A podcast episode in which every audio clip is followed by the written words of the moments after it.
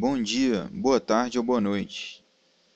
Seja bem-vindo aí para o terceiro episódio do podcast do Cruzeiramento. Esse podcast que também é uma página do Twitter, arroba Cruzeiramento. Você pode estar seguindo a gente lá, se você tiver uma conta no Twitter. Hoje, dia 29 de julho né, de 2020, dia de jogo do Cruzeiro. Hoje às 9h30. Caldense Cruzeiro pela última rodada da primeira fase do campeonato. Então, vamos estar tá comentando aí hoje algumas previsões que eu possa ter para essa partida que vai definir aí quem são os semifinalistas do Mineiro desse ano. Cruzeiro, né, como todos sabem, precisando ganhar essa partida por três gols de diferença no mínimo, né, para poder passar de fase. Fazendo três gols, a gente iguala o saldo com a própria Caldense. E no critério de confronto direto, a gente vai ter ganhado. Assim passaríamos para semifinal do Campeonato Mineiro. Jogo extremamente complicado por N motivos, dentre eles gramado. O gramado do Ronaldão está bastante castigado, como a gente pôde ver aí no final de semana. Não é o ideal para o jogo do Cruzeiro, principalmente pelo que eu vi do Cruzeiro contra o RT, o Cruzeiro do Anderson Moreira. Mas, né, é o que temos, então não tem como reclamar. A Caldense é um time sólido, né? É uma Caldense que em relação ao time que iniciou o campeonato. Poucas mudanças, é, conseguiu manter suas peças aí durante a paralisação do futebol devido à pandemia. É, ok que antes do retorno perdeu alguns jogadores por lesão e outros diagnosticados com o coronavírus, mas vimos que o time está encaixado. 4 a 0 no, no Tupinambás no domingo é, dificultando a vida do Cruzeiro, inclusive, um time que bastante consciente, sabia que tinha que jogar para fazer bastante gols, para que hoje tem uma vantagem boa, né, em relação a, ao Cruzeiro. Então esse é o cenário aí que vamos enfrentar mais tarde, lá em Poços de Caldas. Muitas dúvidas eu tenho em relação à escalação. Eu tinha feito uma aqui sozinho na minha cabeça uma previsão de que o Anderson provavelmente tiraria o Jean e colocaria o Jadson e o Thiago iria para o banco para o retorno do Moreno, caso ele tivesse condições. Treinou normalmente, viajou, creio que terá. Alguns perfis no Twitter noticiaram ontem que há uma chance do Anderson escalar também Thiago junto com o Moreno. Pelo que eu entendi, seria uma espécie de 4-3-3. Seria o meio formado com Ariel, Jean e Regis. E na frente, Thiago, Moreno e Maurício. Uma escalação que me surpreenderia se o, se o Anderson entrasse com essa escalação tendo em vista o que eu pude perceber que o Anderson quer extrair do time no primeiro jogo contra, contra a URT. Não sei se é a escalação que eu colocaria. Eu não sou ninguém, mas enfim, estou aqui no podcast, estou dando minha opinião. Não sei se é a escalação que eu colocaria, apesar de que entenderia o lado do Thiago não ir para o banco, porque o Thiago querendo ou não, é nosso artilheiro na temporada, estava olhando os números. O Thiago, juntamente com o Maurício, com três gols, são nossos artilheiros da temporada. Tem balançado as redes. Moreno ainda não balançou, mas a gente sabe que é indiscutível a qualidade que ele tem, um artilheiro nato. Enfim, mas eu entendo, a fase do Thiago é muito boa, mas creio que o esquema ficaria comprometido. Não sei se seria o ideal. Apesar que o Thiago é jovem, tem um arranque, mas não sei. Não sei. A escalação que eu penso que seria a que o Anderson colocaria seria no ataque o Stênio, com o Moreno, juntamente com Maurício. Esse seria na frente. Com o Regis na armação, claro. Jadson e Ariel na volância. É o time que eu imaginaria. Eu gosto de falar também que eu já comentei isso no Twitter. Não sei se alguém que me escuta aqui me acompanha lá também, mas comentei lá. Não é o fim do mundo. Muita gente sabe, mas é sempre bom ficar salientando que não é o fim do mundo caso a classificação não venha. Eu confesso que me preocupo um pouco mais com a atuação do time. Eu quero estar tá vendo esse time se desenvolvendo, porque a Série B começa já no início de agosto.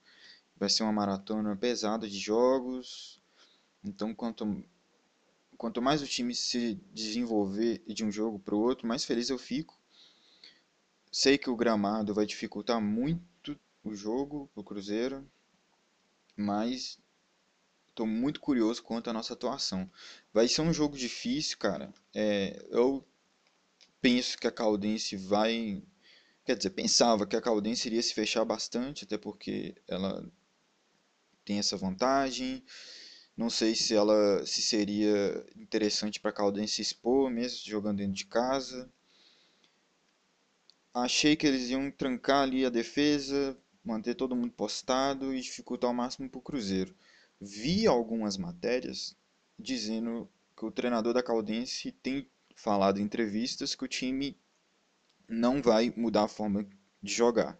Forma que a Caldense vem jogando de forma ofensiva, melhor ataque do, do campeonato, inclusive, se eu não me engano, eles têm é, 18 gols. Um ataque que vem deixando. fazendo um estrago aí no campeonato. Na teoria, dizem que vão jogar o futebol ofensivo de sempre. Na prática, não sei se é isso que vai acontecer. Se vierem para cima, prefiro até. Prefiro para abrir espaço. Provavelmente vamos ter jogadores rápidos. Prefiro. Mas duvido bastante que a Caldense vai se expor, principalmente ali no início da partida. Acho que vai ser um time postado. Acho que a gente vai ter que rodar bastante a bola, vamos ter que variar bastante as posições ali na frente, como fizemos a, contra o RT. Inverter posicionamento de ponta, se precisar, o Regis cai de um lado, depois cai de outro. A gente precisa dessa movimentação, porque é um jogo difícil. O Moreno vai ter um papel fundamental nesse jogo, penso eu, porque é um cara que, pela qualidade, pelo nome, pela experiência, puxa bastante a marcação, às vezes ele leva até dois marcadores junto com ele, abrindo espaço para quem vem de trás. Ok que não temos aqueles volantes que pisam na área, né, como se diz hoje em dia. O Ariel não é um, um, um cara que pisa muito na área. O Jadson, pelo que eu pude ver dos jogos que ele fez ali no início do ano, não é um volante também que pisa muito na área. Mas vamos ter provavelmente aí pontas rápidos, vamos ter o Stênio, vamos ter o Maurício, o retorno do Maurício, Maurício que é um jogador com uma ótima finalização, então se tiver um espaço ali ele vai bater pro gol mesmo, vai fazer. Então é, esse, é o jogo pode se desenhar dessa forma aí, como eu tô falando. Mas é importante também ver os números da Caldense, cara, porque a Caldense vem fazer um campeonato notável. É, é uma defesa que tem tomado poucos gols e eu olhei que no, no Ronaldão a Caldense tomou dois gols, acho que tomou oito no campeonato todo e tipo desses oito, dois foram no Ronaldão, assim, é um time que dentro de casa tem mostrado sua força. Ok, que agora vai enfrentar o Cruzeiro, o maior time do estado, disparado. Mas não deixa de ser ótimos números aí para o time da Caldense. Olhando a possível formação que eles vão entrar em campo hoje, segundo ali o Globo Esporte, vem num esquema de 4-3-3, né? Ou 4-2-3-1 em tese, depende de como você olhar. Acho que é mais um 4-3-3.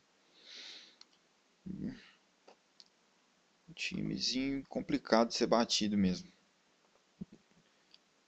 Lembrando que o Cruzeiro se classifica, como já disse, ganhando de 3 gols de diferença da Caldense. ou caso o rival, né, o Atlético Mineiro, perca o jogo contra a Patrocinense. O que é bem complicado, né? Patrocinense já não almeja nada no campeonato. Não conto muito com essa derrota do rival. Se acontecesse ia ser engraçadíssimo. Mas complicado. Então esses são os cenários aí de hoje. O jogo é uma incógnita, como eu disse, né? Porque é, não depende muito da gente. Temos que ver como vai estar o gramado na hora da partida. Acho que ruim. Então a gente vamos ver como é que o Cruzeiro se sai hoje. Tomara que a gente saia com a classificação. Amanhã, muito provavelmente eu devo gravar um outro podcast comentando sobre a partida. Espero que esteja aqui feliz com a classificação do Cruzeiro, com a última atuação. Enfim, vou estar postando amanhã também. Estou tentando fazer bastante, galera, nesse início aqui, porque estou empolgado mesmo. É isso. Estou empolgado então tô empolgado e estou com tempo. Então, estamos sempre aí tentando fazer diariamente, ou pelo menos quatro vezes na semana, algo desse gênero. Então, vou ficando por aqui. Peço para você me seguir no Instagram também. Tem lá, arroba cruzeiramento, Instagram, Twitter, Twitter, arroba cruzeiramento também. E divulgar o podcast se você, sei lá, curtiu, é um podcast bem, bem só eu falando mesmo, eu comentando notícias, eu comentando escalações, dando minha opinião sobre o Cruzeiro, deixando aqui registrado. Se você se interessa, gostou, conhece algum amigo que escuta o podcast também, pode estar indicando aí, eu ficaria muito feliz, agradecido, seria um grande incentivo aí para mim. Então vou ficando por aqui. Até amanhã aí. Valeu quem ouviu, forte abraço.